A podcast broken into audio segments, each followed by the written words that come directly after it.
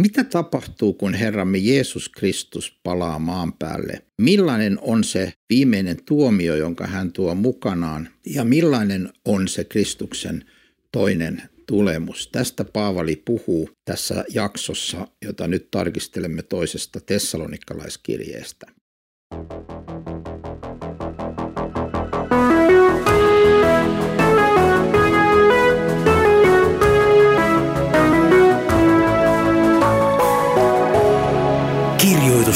Pauloissa. Paavali on toisen tessalonikalaiskirjeen alussa lohduttanut uskovia ja rohkaissut heitä Tessalonikan seurakunnassa siitä, että he ovat kestäneet ja pysyneet uskossa keskellä painostusta ja syrjintää ja vainoa, joka, jonka he kohtavat ulkopuolelta. Ja nyt hän puhuu siitä, että Jeesus palaa maan päälle. Hän tulee uudestaan, niin kuin hän monta sataa kertaa lupasi. Ja nyt tämä Jeesuksen toinen tulemus, se on hyvin dramaattinen tilanne. Paavali on kertonut, miten hän tulee tuomaan levon niille, jotka ovat uskossa taipuneet hänen edessään parannukseen ja eläneet hänen yhteydessään. Mutta Kristuksen tulemus merkitsee myös sitä, ja kahdeksan, että hän rankaisee niitä, jotka eivät tunne Jumalaa, eivätkä ole kuuliaisia meidän Herramme Jeesuksen Kristuksen evankeliumille. Nyt Tässäkin on jo tämän päivän ihmiselle, joka on vierantunut helposti, me kaikki helposti olemme vierantuneita Jumalan sanasta, niin meille voi olla yllätys, kun sanotaan, että kun Jeesus tulee, niin hän rankaisee. Mutta on selvää, että Jumala ei ole vain lohduttaja ja auttaja. Hän on myös tuomari ja varsinkin toisessa tulemuksessaan hän tulee kirkkaudessa Herrana – ja silloin kaikki ne, jotka ovat eläneet kapinassa häntä vastaan, saavat tuomion. Mutta nyt tässä sanotaan, hän rankaisee niitä, jotka eivät tunne Jumalaa, eivätkä ole kuuliaisia evankeliumille. Nyt siis, mitä tarkoittaa eivät tunne Jumalaa? Joku voi ajatella, että mutta jos ei se olekaan oma vika, että tu, ei tunne Jumalaa. Tämä roomalaiskirjan ensimmäinen luku opettaa, että kaikki ihmiset tietävät, että Jumala on olemassa. Kaikki tietävät, että on olemassa voimakas luoja, joka on tehnyt koko tämän maailman ja luonut kaiken. Ja kaikki tietävät jollakin tasolla ja tavalla, että he ovat vastuussa tälle Jumalalle. Tämän ihmisen tietävät, vaikka heillä ei olisi raamattuja kristillistä kirkkoa ja eivät olisi kuulleet kristillistä julistusta.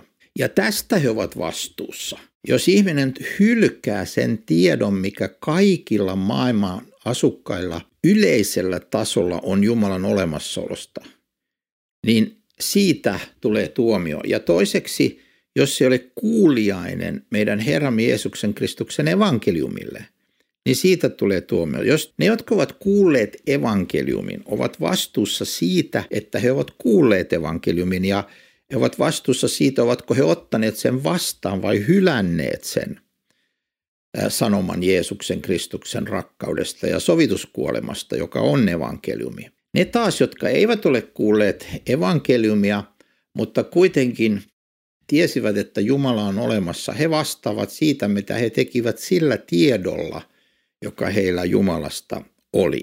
Ja nyt Paavali myös avaa, mikä tämä rankaisu on, joka kohtaa niitä, jotka ovat hylänneet tietonsa Jumalasta tai hylänneet evankeliumin. Jae yhdeksän sanoo, he tulivat kärsimään rangaistuksena iankaikkisen kadotuksen erossa Herran kasvoista ja hänen voimansa kirkkaudesta.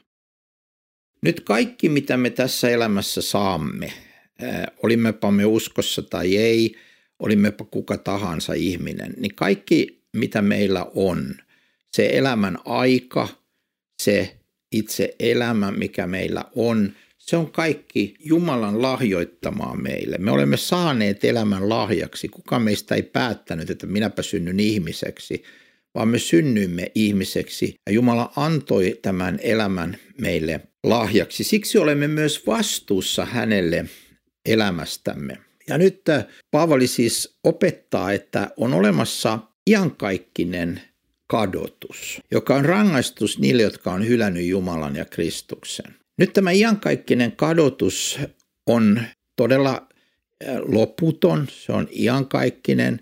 Se ei ole jokin tietty ajanjakso, joka päättyy johonkin, vaan se on loputon, se on yhtä iankaikkinen kuin on iankaikkinen elämä Jumalan yhteydessä, eli taivas. Kun Jeesus opettaa näistä asioista, hän sanoi, että toiset menivät pois iankaikkiseen elämään ja toiset iankaikkiseen vaivaan, niin se iankaikkinen sana on yhtä ja sama, yhtä pitkiä molemmat loputtomia iankaikkisia ja tietoisia. He tulevat kärsimään rangaistuksena iankaikkisen kadotuksen. Kadotus on, on tila, joka on ihmiselle raamatun mukaan tietoinen ja se on sitä, että ollaan erossa Herran kasvoista ja hänen voimansa kirkkaudesta. Ää, nyt joku voi ajatella, että mutta minä haluankin olla erossa Jumalasta. Mä haluan olla vain oma itseni, mutta silloin me unohdamme sen, että kaikki mitä meillä on ja itse elämäkin on Jumalan lahjaa, joten hän ylläpitää meidän, meidän elämäämme täällä. Ja siksi meidän velvollisuutemme on kiittää häntä elämän lahjasta ja elää hänen yhteydessään. Ja jos me tässä elämässä hylkäämme tämän Jumalan ja yhteyden häneen ja Kristukseen, niin Jumala sallii meidän olla iankaikkisesti tässä omassa päätöksessämme ja, ja pysyä iankaikkisesti erossa hänen kasvoistaan ja hänen voimansa kirkkaudesta, mutta täytyy muistaa, että se on silloin myös erossa olemista kaikesta siitä hyvyydestä ja niistä hyvistä lahjoista, mitä Jumala on jo täällä maan päällä meille antanut. Siksi tämä on hyvin vakava asia tämä kysymys iankaikkisesta kadotuksesta, mutta tietenkin tärkein sanoma, mitä raamatussa löytyy, on se, että kun hän tulee, ja tämä on seuraava jae, jae 10, että hän sinä päivänä kirkastuisi pyhissään ja olisi ihmeteltävä kaikissa uskovissa. Olette te uskoneet meidän todistuksemme.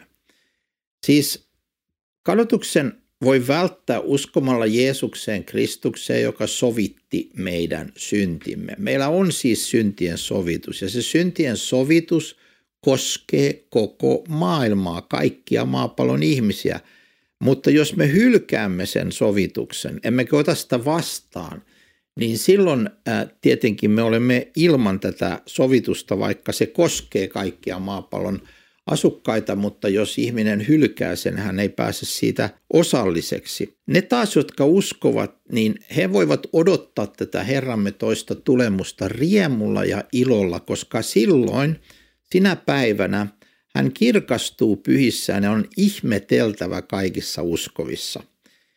Tämä varmasti tarkoittaa sitä, että kun täällä ajattelemme uskon elämää ja uskovia, niin monien meidän usko on heikkoa ja meidän vaelluksemme on vajavaista. Ja monen kohdalla on vieläpä niin, että tuntuu, että se ihminen ei ole millään tavalla ihmelteltävä ja, ja hieno, mutta Jumalan silmissä on toisin.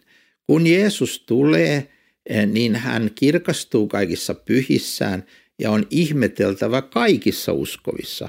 Eli sillä päivänä, kun Jumala Kristuksessa palaa maan päälle, niin jokainen uskova osoittautuu ihmeelliseksi Jumalan luomukseksi, Jumalan teoksi. Eh, ja mihin tämä kaikki perustuu? Siihen, että olettehan te uskoneet meidän todistuksen. Siis me olemme uskoneet Jeesukseen Kristukseen – ja sen perusteella, kun Jeesus tulee, niin yksin armosta, yksin uskon tähden meidät kirkastetaan, synti poistetaan kokonaan meistä, siis niistä, jotka kuolevat uskossa, niin synti poistetaan kokonaan ja me olemme sellaisia kuin meidät alun perin luotiin, sellaisia millaiseksi meidät alun perin tarkoitettiin. Ja nyt Paavali tyypillisen tapansa sanoo, kun hän on tämän selittänyt, että sen tähden me aina rukoilemme teidän puolestanne, että Jumala katsoisi teidät kutsunsa arvoisiksi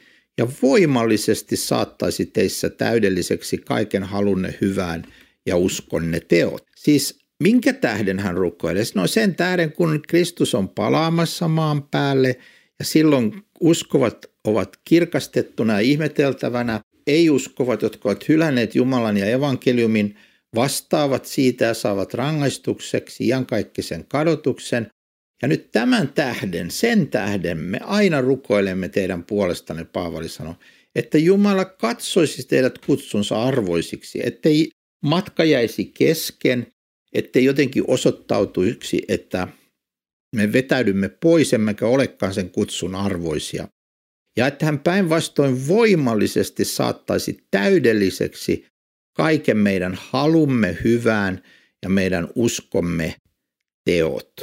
Siis tässä on sekä tämä sisäinen motivaatio, saattaisi täydelliseksi kaiken halunne hyvään. Siis se, että me haluamme elää Jumalan tahdon mukaan, haluamme pitää hänen käskynsä, haluamme olla hänelle kuuliaisia ja elää niin kuin Jumala tahtoo. Ja tästä halusta hyvään seuraa uskon teot, seuraa se ulkonainen. Meidät ensin sovitetaan Jumalan kanssa yksin armosta ja se on aina se perusta, jolla me olemme yhteydessä Jumalaan. Vaikka olisi meidät sata vuotta uskossa, niin ei ole muuta perustaa kuin Kristuksen työ. Meidän tekomme eivät koskaan ole se perusta, millä meidät otetaan Jumalan yhteyteen, vaan ne uskon teot ovat nimenomaan uskontekoja, ne ovat seurausta uskosta ja siitä halusta hyvään, minkä pyhä henki on meidän sydämessämme synnyttänyt. Näin Herramme Jeesuksen nimi kirkastuu teissä ja te hänessä, meidän Jumalamme ja Herramme Jeesuksen Kristuksen armon mukaisesti. Kaikki se, mitä Jumala maailmassa tekee, kun hän pelastaa ihmisiä, kasvattaa heidän uskoaan, ja kasvattaa heissä rakkautta rakastamalla heitä niin, että he vuorostaan rakastavat muita ihmisiä, niin näin Jeesuksen nimi kirkastuu jatkuvasti. Ja tämä on kaikki meidän Jumalamme ja Herramme Jeesuksen Kristuksen armon mukaista.